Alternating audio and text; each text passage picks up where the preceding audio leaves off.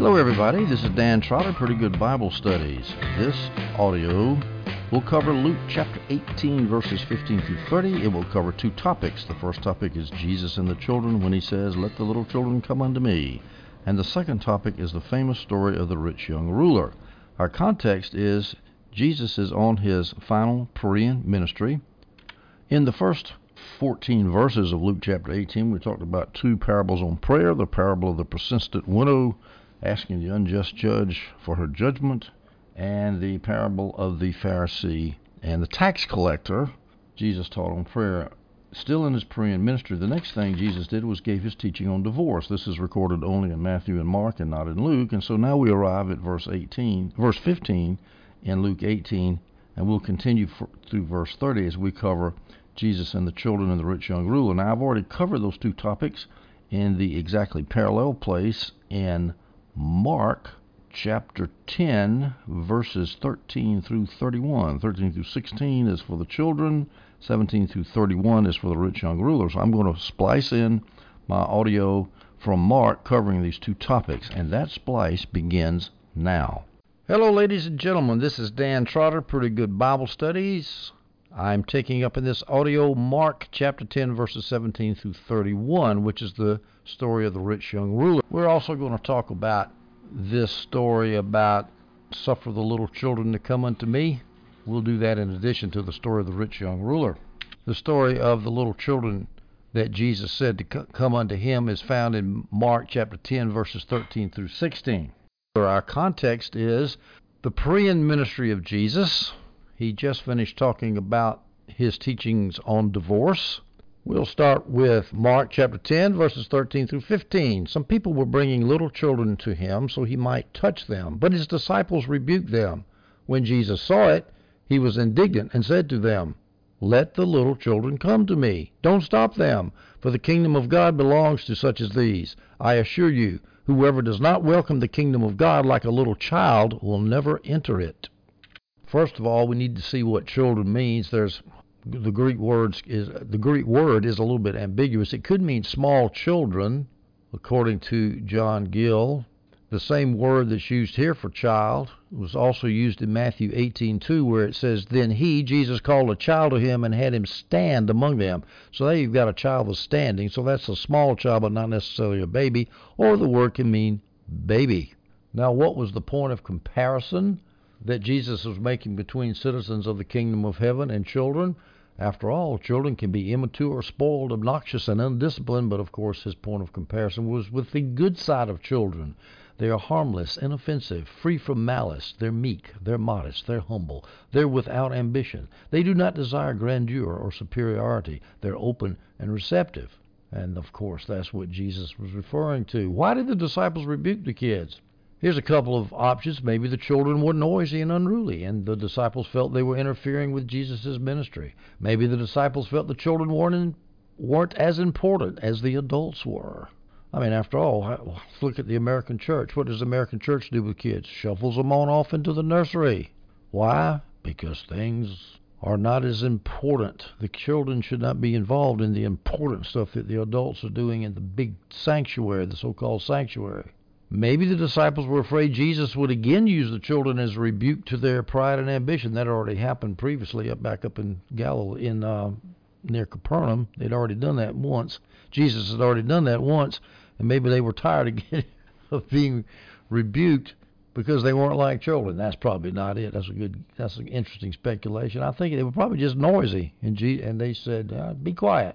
Now, Mark has one interesting detail here that the other parallels don't have. In verse 14, Matthew 10, it says, "When but when Jesus saw it, he was moved with indignation. He was upset with the disciples for kicking those kids away out." And we also find out in Luke that it was parents that brought the babies because it said, and they brought unto him their babies. It didn't say explicitly in Mark and Matthew who was bringing the babies. So here you got parents with their children wanting to hear wanted to be blessed by the Messiah, the Son of God, and the disciples say, nah, y'all beat it. Jesus was pretty mad about it. And he says, You guys don't have the right attitude for the kingdom of God. So we take up now, starting in Mark 10, verses 17, which reads this way As he was setting out on a journey, a man ran up, knelt down before him, and asked him, Good teacher, what must I do to inherit eternal life? All right, we're going to have three parallel passages here Mark 10, verses 17 through 31. We're going to have Matthew 19:16 to the end of chapter 19 in Matthew, and then we're going to have Luke 18:18 through 30. We piece those three passages together to get rich young ruler. Luke tells us he's rich, and Luke tells us he's a ruler. Well, actually, all three of the parallels say he's rich. Luke in verse 18 of chapter 18 says he was a ruler, and later on down in the chapter 18 in Luke, it says he was young. Actually, it's not in Luke. I'm sorry. It's in Matthew chapter 19, verse 20. It says he's a young man. All right, so you put all three of those details together and you get the rich, the famous rich young ruler. Now, Mark has a couple of extra details. First, we see that the rich young ruler ran up to Jesus and then he kneeled down before Jesus. Now, this running and kneeling showed great respect and civility, according to John Gill. It's not in the parallel versions, but we find here in Mark that this rich young ruler was a good man. He showed Jesus a lot of respect, and we'll see later on as we read that he kept all the commandments. He's a he's a nice guy, and he's trying to figure out how he's going to get saved, how he can get saved. Now, this story is not a story about riches. Not really. Now, it, there's a lot of talk about riches, but the main point of this thing is legalism. It's legalism. The, the main point is not about the evils of setting your heart on your treasure, which is, of course, a standard teaching in the scriptures and very important teaching, but that's really not what Jesus is getting at here. What he's getting at here is legalism, trying to please God by your good works. That's the main point of this story. Now, in verse 17 in Mark 10 that we just read, the, the rich young ruler addressed Jesus as good master. In Matthew, he just calls him master, and in Luke, he says good master. Well, the idea of good master illustrates the whole point here that that the rich young ruler is trying to decide what's good and he looks at Jesus and he says this is a good man I want to be good like him again he's focused on law how can I be good? How can I be good? We go on to Mark 10, verses 18 through 22, and Jesus says, Why do you call me good? Jesus asked him, No one is good but one, God. You know the commandments do not murder, do not commit adultery, do not steal, do not bear false witness, do not defraud, honor your father and mother. He said to him, Teacher, I have kept all these from my youth. Then looking at him, Jesus loved him and said to him, You lack one thing. Go, sell all you have and give to the poor, and you will have treasure in heaven. Then come, follow me. But he was stunned at this demand. That's the rich young ruler, was stunned at this demand, and he went away grieving because he had many possessions. All right, first of all, the things that are unique to Mark is one of the commandments that Jesus listed that the rich young ruler was, ruler was needed to do was do not defraud. That's actually not in it's actually not in one of the Ten Commandments, but it's added here. It's not in the parallels. Also, he says, I've kept all these from my youth. That is probably shows that he went back all the way to the age of 13 when Jewish kids were held to be responsible for keeping the the law. The parallel and Luke mentions that too from his youth. Matthew does not. Also, it says in verse 21 in Mark chapter 10, then look at him, Jesus loved him. So that is a very interesting detail that Mark adds. Jesus loved him, then he lays on the commandment. But you lack one thing, you got to sell everything you got. All right, so let's break all this down. First of all, the idea of don't defraud anybody as being one of the commandments, that may represent the 10th commandment that says, You shall not covet. You shall not defraud somebody. You shall not covet their goods and thereby defraud them. Perhaps. If so, says the NIV Study Bible, then all six commandments that deal with obligations of man to man are mentioned. The second table of the law, the last six commandments. Now, the fact that Jesus loved the ruler before he laid the command on him, the obligation on him to give up all of his stuff, showed that Jesus was not trying to shame the rich young ruler. He was trying to get the ruler out of his sin and fleshly obedience to the law, as the NIV Study Bible says. Jamieson, Fausset, and Brown make the point that this is a good lesson for those who think that nothing lovable can be found in the unregenerate. And that is absolutely something worth mentioning because there's a lots of people out there that are just attractive, they're unsaved, but they're nice people because God made them. Common grace. In fact, there's a lot of unregenerate people I, I would like to spend time with a lot of times rather than my fellow Christians. That's just the fact of life. And this guy was a lovable guy. Jesus, and of course, Jesus will love even the unlovable, but it, but you can just tell from the story he's a lovable guy, but he's still not saved. And this also illustrates the point that it's lovable people who oftentimes find it harder to get saved because they think they don't need God to clean up their lives. You read, but you read these fantastic testimonies about people that are into murder and robbery and homosexuality and gosh knows what else and they get saved because they know they need Jesus. But a lot of times, good, nice people, civically righteous people, feel like they don't need Jesus. And this is what kind of guy this guy was. His two problems were the love of money and self righteousness. He was stunned. The Holman Christian Study Bible translated uh, verse 22 this way, but he was stunned at this demand. King James says his countenance fell, which doesn't quite give the same impact as stunned and he went away grieving. Notice that love here is connected with a harsh word, a hard command. God loves you when He asks you to do something you don't want to do a lot of times. He's doing it because He loves you. Just the reason that doctor loves you is He's chopping off your gangrenous limb. And you're screaming and hollering in agony and saying, No, no, no, don't do it. It's that doctor loves you because He wants to save your life. Likewise, Jesus loved this rich young ruler. He wanted to save his spiritual life. The parallel passage in Matthew chapter 19 verse 20 has the rich young ruler asking Jesus explicitly after he says, "Look, I've observed all these commandments. What lack I yet? Or what do I lack? What am I missing?" And of course, what he lacks is the peace of salvation, a heart that doesn't condemn him anymore. He knew he didn't have what he needed. He didn't have peace. He didn't have peace with God, despite all of the good things that he had been doing. A minor point here, but the parallel passage in Matthew has Jesus saying, Keep the commandments, whereas in Mark and Luke he just says, You know the commandments. But the idea is, You know the commandments, so keep them. Now let's take up what is probably the most mysterious one of Jesus' words here. He says, No one is good but one, God. Why did Jesus say that right then? No one is good but God. First of all, we note that there is a slight difference on the way that Jesus asked the question of the rich young ruler when you compare the three synoptic passages. In Matthew, in Mark and Luke, Jesus says, "Why do you call me good?" In Matthew, he says, "Why do you ask me con- about things about that which is good? Why do you ask me about what is good?" It's a slight difference, but you can tell that when what Jesus is talking about here is he's saying, "Why are you so concerned about being good? Being good. This is what this is what's bothering you." Now, Jesus knew that the rich young ruler had a problem with the definition of good and how do you be good and how do you be righteous, and he knew the rich young ruler was self-righteous and he didn't have the righteousness of God. So he, wasn't asking the question for information. He was just trying. He's getting ready to point out to the rich young ruler that he's a legalist. He, Jesus, said to him, There is only one who is good. Now you notice the is there.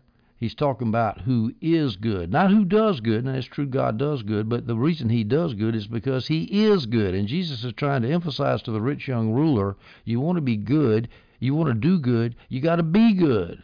It's not what you do, it's what you are. And the rich young ruler kept saying, Well, I've done done this, I've done that, I've kept this commandment, I've kept that commandment. Jesus listens to him talking, and he just kept listening until he finally said, Okay, you keep telling me what you've done. I'm going to keep coming up with a commandment that's harder than what you've done to show that you can't keep the commandments. I don't care how much good you've done, you can't do it. And that's what he's trying to do. Now, when he says there is only one who is good, what he's saying is that only God can do perfectly good things, and you, rich young ruler, aren't God. At least that's one option as to what he's trying to say. There's only one who's good, and it's not you, rich young ruler, despite all the good that you've done. I think that's a straightforward interpretation. However, there's some other options as to what Jesus meant. Here's one that's obviously not correct. Jesus is saying, Hey, rich young ruler, there's only one who is good, and I'm not, and that's God, and I'm not God, therefore I'm not good. Well, that can't be the NIV Study Bible suggests that as something that's obviously not correct. Or it could be, as Gill suggests but denies, it could be that Jesus was showing anger that the ruler would call Jesus good. Good. Jesus is saying, "Wait a minute, why are you calling me good? You need to give glory to God, not to me." No, that's not true. Jesus did mind people giving glory to himself. That's not what it is. Or option three, which is what I've just suggested, he was trying to get the ruler away from legalism. He's saying, Jesus is saying in effect, look, you think you are good by doing good works? You are not good that way. Only God is. So don't get on your high horse and tell me how many commandments you kept and telling me that you're good. You're not good. Not the way that God's good. Here's another option, which I think is clever, but I'm not sure that it, I don't think it's correct. Be honest with you, it's the NIV Study Bible suggestion that Bible says that Jesus was trying to get the ruler to realize that the one he was addressing was God. In other words, you're calling me good, you call me good teacher, and there's no one good but one, that's God the Father. He's good. So you've called me good, and God the Father's good, so guess what? I'm God too, just like God the Father. Well, that could be what he's saying, but I don't think so. I think he's really focused on the idea of getting rid of the legalism in this guy, and he's saying, No, you're not good like God. He could be saying, I, Jesus, am good like God, therefore acknowledge me as, as God. Or he could be saying, You're not good like God the Father is, so quit thinking that you're good like God is. All these commandments that the, Jesus gave the rich young ruler were all in the second table of the law which are actually easier to keep, and that's probably why Jesus gave those commandments, the man versus man, how do you treat your fellow man type commandments, because he perhaps considered that easier to keep. And so he knew the rich young ruler was going to say, Yeah, I, I, can keep that one, I can keep that one. But you'll notice what Jesus did, though. He saved the tenth, the covetousness, which is the last commandment, tenth commandment. He, he held that back he he said, "Keep this commandment, keep this commandment, keep this commandment," but he didn't say anything about covetousness. And then he he set the rich young ruler up. The rich young ruler said, "I've kept that one, kept that one, kept that one." Then Jesus said, "Ah, but have you kept the last one? Don't covet riches. Give everything you have away to show that you don't covet riches." Now the rich young ruler, when Jesus said to, for him to keep the commandments, the rich young ruler in Matthew says, "Which commandment. Which ones? And that shows a lack of confidence, I think, on the part of the rich young ruler. If Jesus had said, "Keep the commandments," if the confident, if the ruler had a sense of righteousness, a sense of peace with God, he would have said, "I'm keeping the commandments. You don't need to tell me which ones. I keep them." But he didn't have confidence that he was moral, that he was had kept all the commandments, and that's why he asked, "Well, which ones you talking about, Jesus?" That's what legalists do. They get down in the into the weeds about did I do this right or did I not do this right. Matthew adds has another commandment that Jesus requests that the rich young ruler obey, which is to love your neighbor as yourself. That's not one of the Ten Commandments, but it's a famous scripture in Leviticus 19:18, which says, "Do not take revenge or bear a grudge against members of your community, but love your neighbor as yourself." And notice, by the way, it was perfectly all right to love yourself. Jesus was not telling the rich young ruler not to love himself, not to take care of himself, not to even have money. But what he's saying is, you need to love your neighbor. 2. Ephesians 5:29 says, "For no one ever hates his own flesh, but provides and cares for it." And of course, that's given a, with a positive aspect, as Paul writes that verse.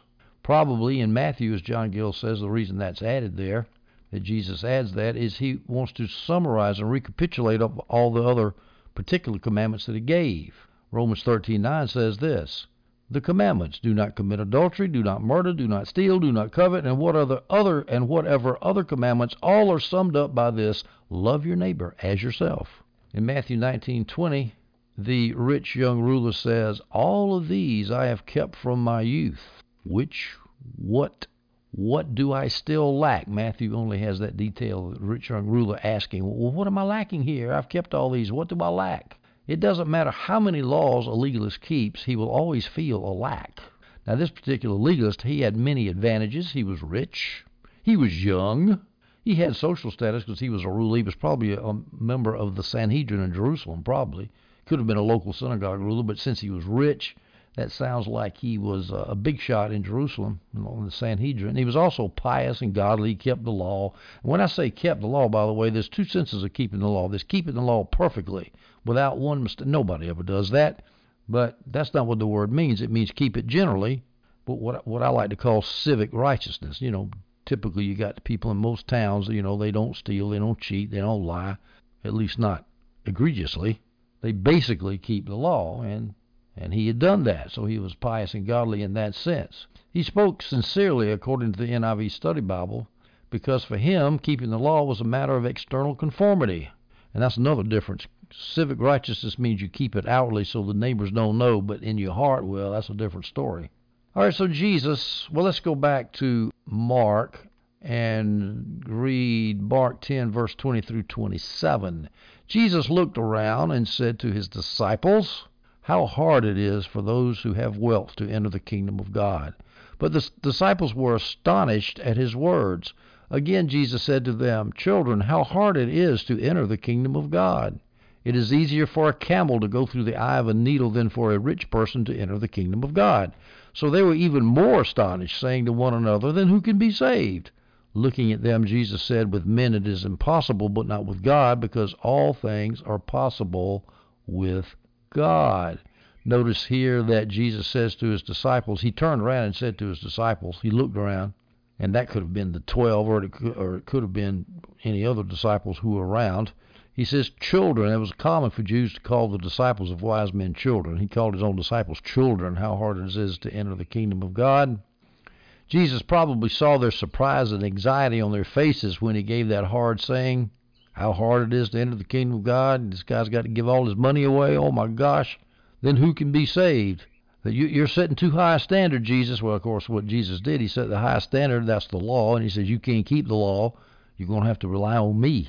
Now, Mark in verse 24 has something the other two parallels don't have. The disciples were amazed at his words. Amazed. The King James has it. They were amazed at his words. They were astonished. As usual, when Jesus taught, he taught some hard, he gave some hard words, hard words. And in fact, Mark and Matthew both in the King James says they were astonished exceedingly. The modern translations just have they were astonished, but I like the King James. They were astonished exceedingly. Who can be saved? Tell to enter the kingdom of God, you got to give all your money away.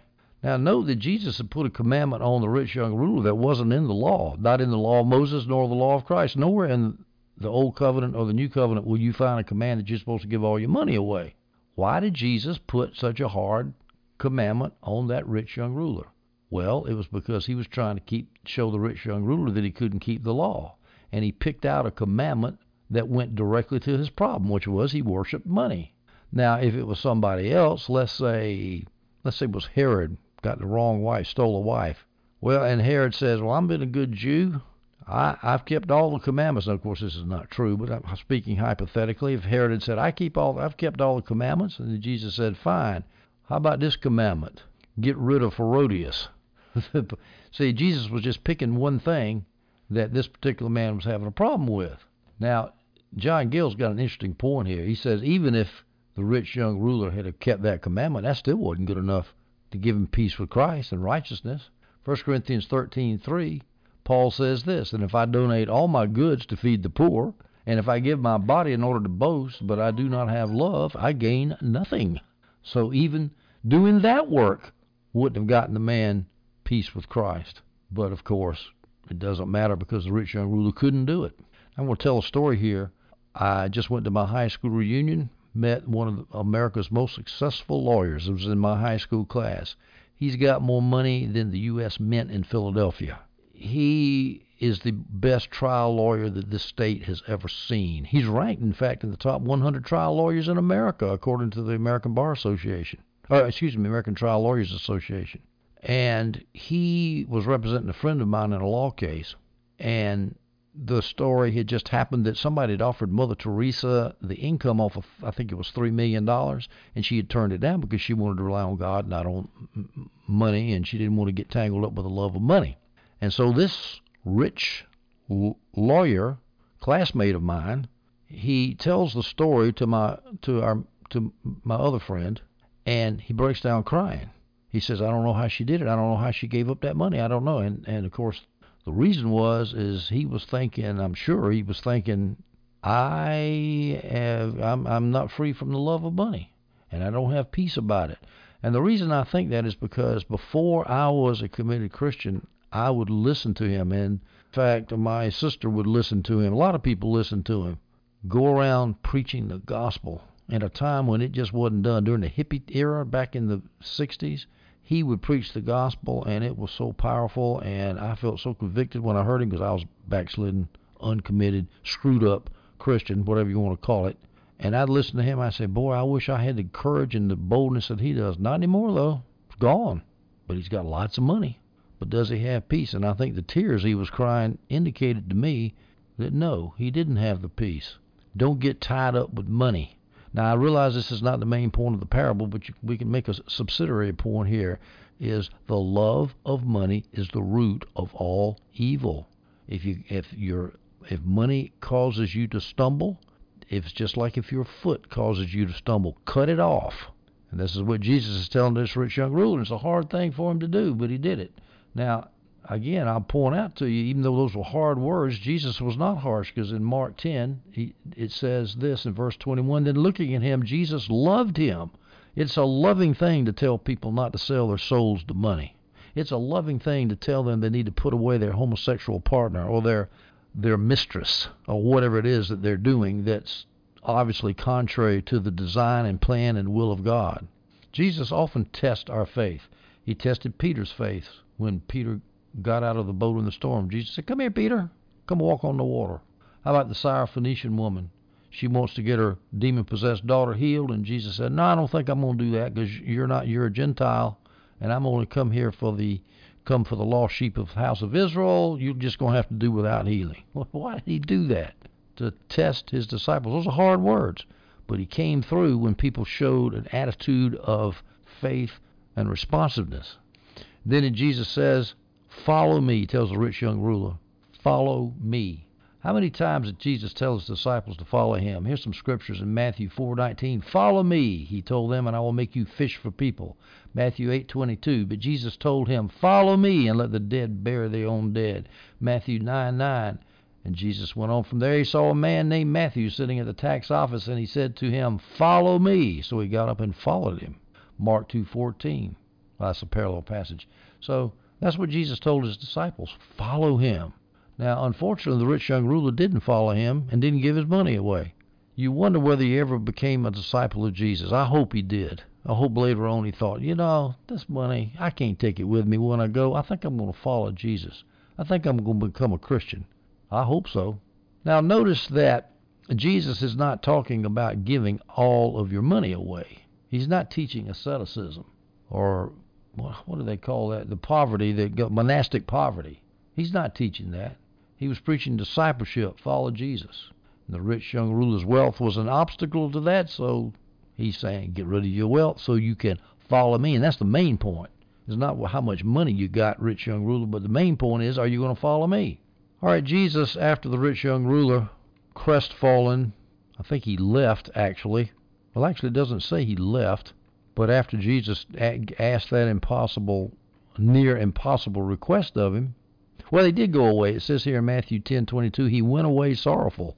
He left, and then Jesus turned around, had a teaching moment with his disciples, and he says it's easier for a camel to go through the eye of a needle from the rich person to enter the kingdom of God. Now, you know that really is true. Paul said there are not many rich, not many powerful to come to the kingdom. It doesn't mean it's impossible. Joseph of Arimathea who was a rich man and who had a rich graveyard that Jesus was buried in. He was a disciple. Abraham was rich. There have been lots of rich people who followed Jesus, but not percentage wise. Most people who follow Jesus are poor because it's, well, you know, money is has a powerful attraction on people. I, my favorite scene in uh, the Lord of the Rings movies is that scene with Gollum. He's going, "My precious, my precious." He's, he grabs for that coin because he's totally hollowed out as he's got no humanity left in him. He's just a, basically a demon ghost spirit because the love of money ate him up. So Jesus is just telling the truth here. Get a camel through a needle, eye of a needle, faster than you get a rich person in the in the kingdom of heaven. Here's a good time to quote 1 John 2:15. Do not love the world or the things that belong to the world. If anyone loves the world, love for the Father is not in him. The love of money is the root of all evil. I can't tell you how much time, how many times I said that in China. China is, is making money hand over fist, and they've been frightfully poor for so long. And oh my gosh, Oh my God! And and they're not even shamed ashamed about saying, "Oh yeah, I want to get rich. I love money." They don't have a bit of shame about saying that. It's not like our culture. We we don't like to admit it, but they they don't care about admitting it over there. So I had to keep saying that over and over again. Now I believe in prosperous economies. I hate poverty. I want to see economies develop. I want to see people like Alexander Ocasio Cortez and every other idiotic socialist in the world go slink away into a cave somewhere because they're bringing about poverty on the earth, like in Detroit, like in Venezuela, and like in Africa during the 1960s and 70s, like in China uh, before Deng Xiaoping. And I don't like bad economies because I think prosperity is a good thing. But one bad side effect of prosperity is a lot of people get rich and they think that's all there is to life. It's not true, folks. By the way, I read somewhere a long time ago that people say this eye of a needle should really be a small aperture in a wall, and it's easy to get a camel through this small aperture in a wall.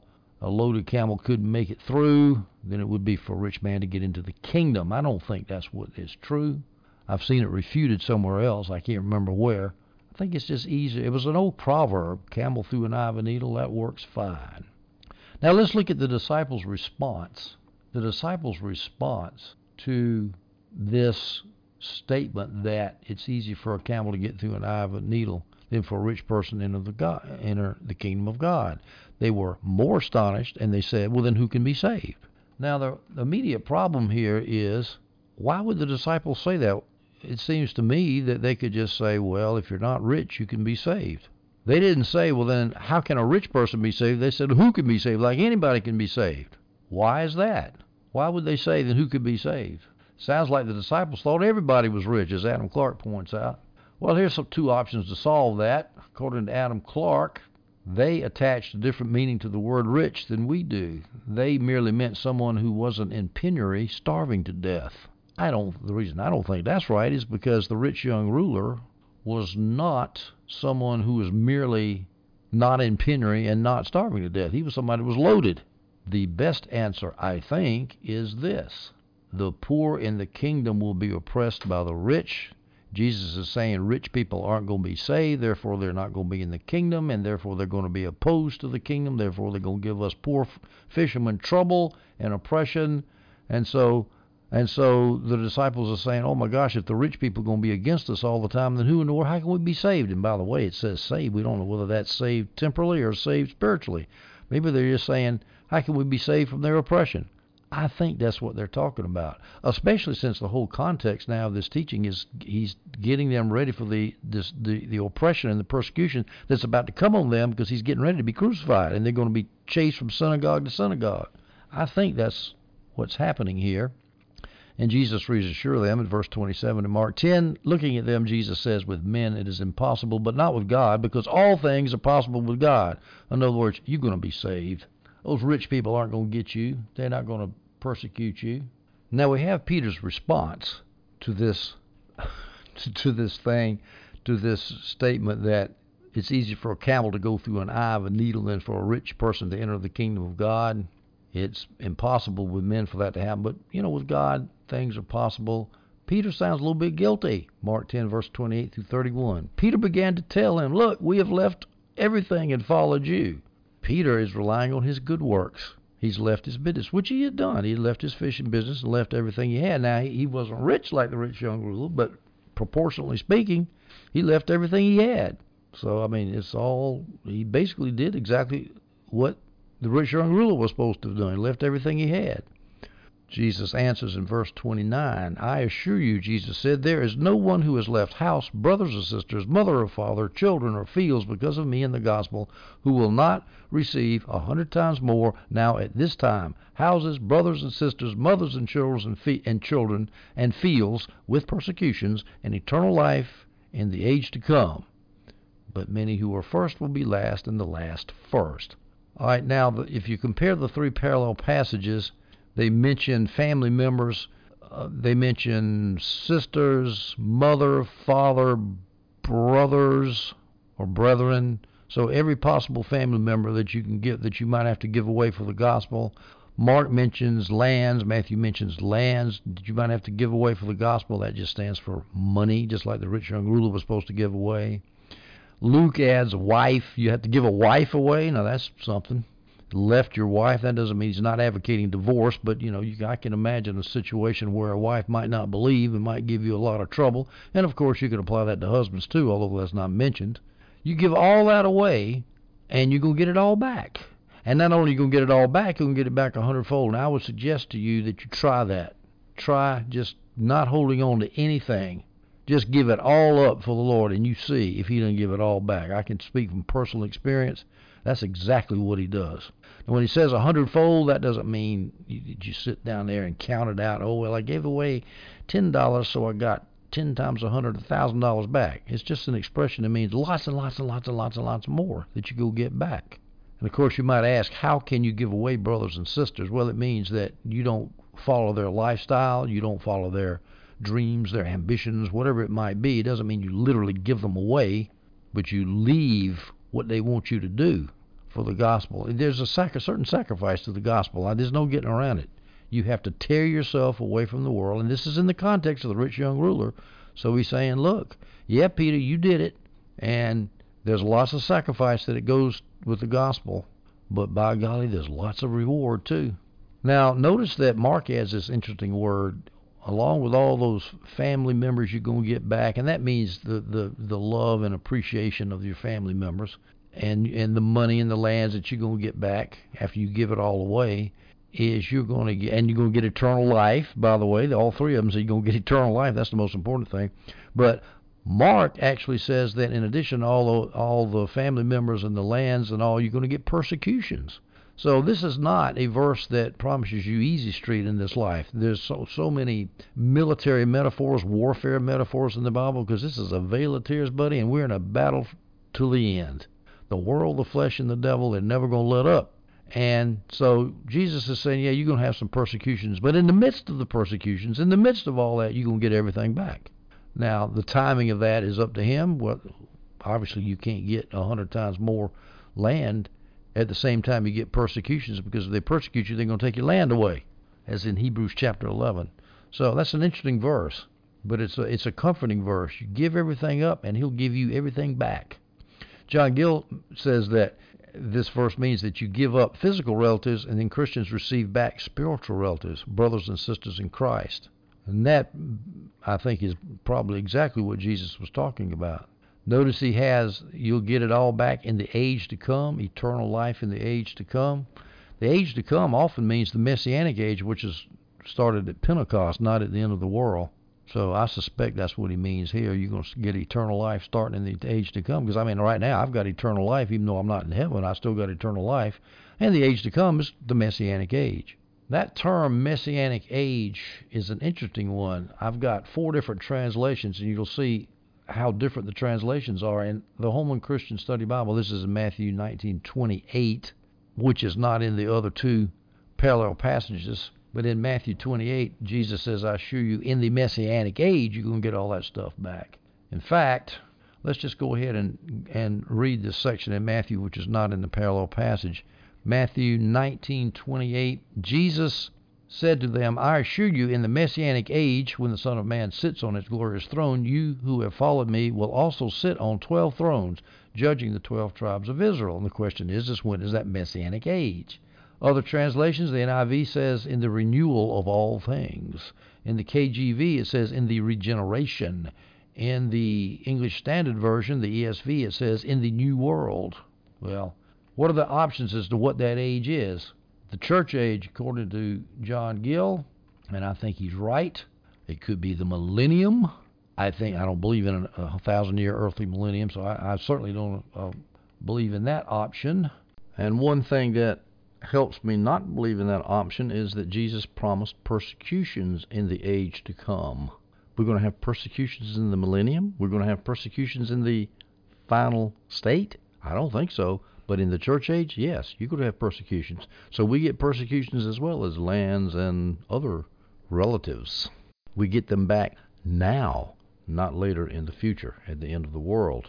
And the other option is it could be the very end of the world, the final state. I don't believe that. I believe that Gill is right. It's talking about the church age, the messianic age when Jesus established his church after Pentecost.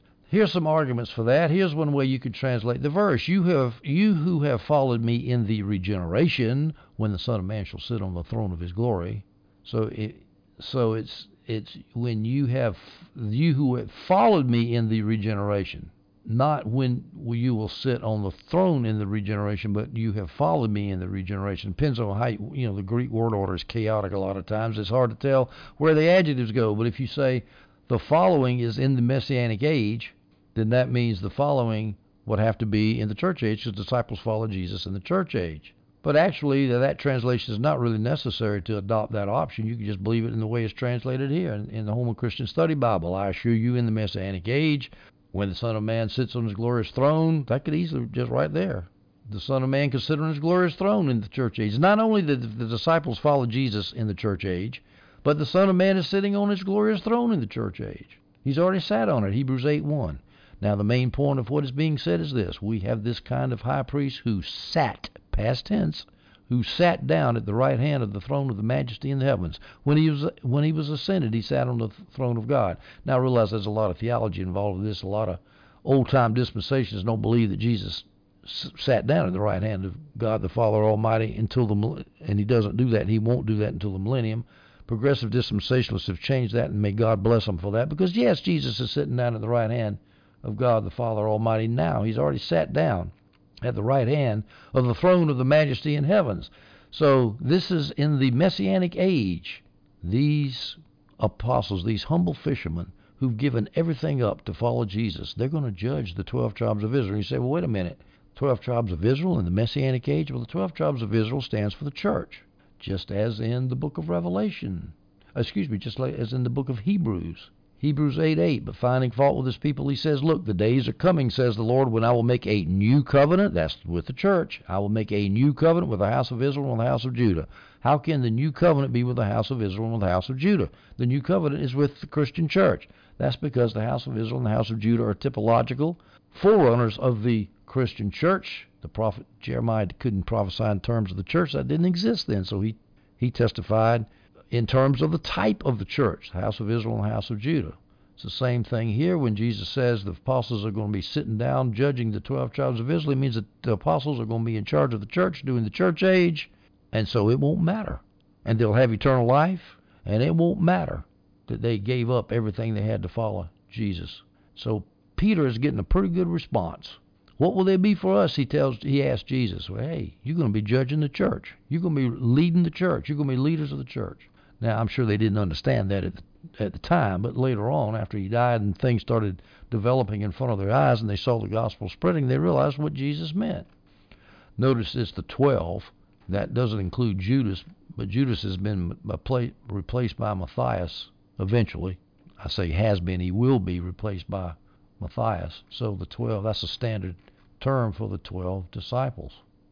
Now, by the way, all this giving up stuff, family members and lands and such, that only refers to situations where there's a conflict between your earthly responsibilities in the kingdom of God. You don't need to be causing conflict with people if there's no conflict. What happens if if you have money and you're using it righteously and it's not getting in the way of your relationship with God, well then no, you don't have to give it away. Or if you got family members that are following God and they're not, or, or even if they're not Christians, but they don't cause you to say you've got a a husband that is not saying you can't worship Jesus and go to church, well then, hey, you don't have to give him up because he's not causing a conflict. This is talking about in, in, when there's a conflict. One other difference in the synoptic parallels here, Mark and Luke add in this time. You will receive a hundred times more in this time. In other words, this is not talking about in heaven or in the so called millennium, which I don't believe in, or in the final state. He's talking about now, which of course would be while they were living in the church age. So if you want wealth and relationships, give away wealth and lose relationships, unhealthy relationships that are tearing you away from Christ. Jesus finishes up his discussion here when he says when he says he many in verse 31 of Mark 10, many who are first will be last and the last first. Those who are first are the rich people. Like the rich young ruler, they're going to be last because they're not going to get into the kingdom. But the ones who are last, like these poor, ignorant, well, they weren't totally ignorant, but they were poor, these poor, powerless, and, and some of them were uneducated fishermen. They're going to be first in the kingdom. They're going to be leaders in the kingdom. I mean, there's a lot more people to remember Peter than they remember the rich young, rich young ruler. Peter gave everything up. Rich young ruler kept everything. We're still talking about Peter 2,000 years. Well, we're talking about the rich young ruler 2,000 years later, too, but not in such a positive light. All right, ladies and gentlemen, that ends this audio on the rich young ruler and also the short story of Jesus saying, Suffer the little children to come unto me. All right, ladies and gentlemen, I have just returned from my splice of my audio in Mark chapter 10, verses 17 through 31 concerning the rich young ruler. So we're finished with this audio. That will set us up for the next audio, which will cover Luke 18, verses 31 through 43, during which Jesus will heal a blind beggar on the road to Jericho. I hope you enjoyed this audio.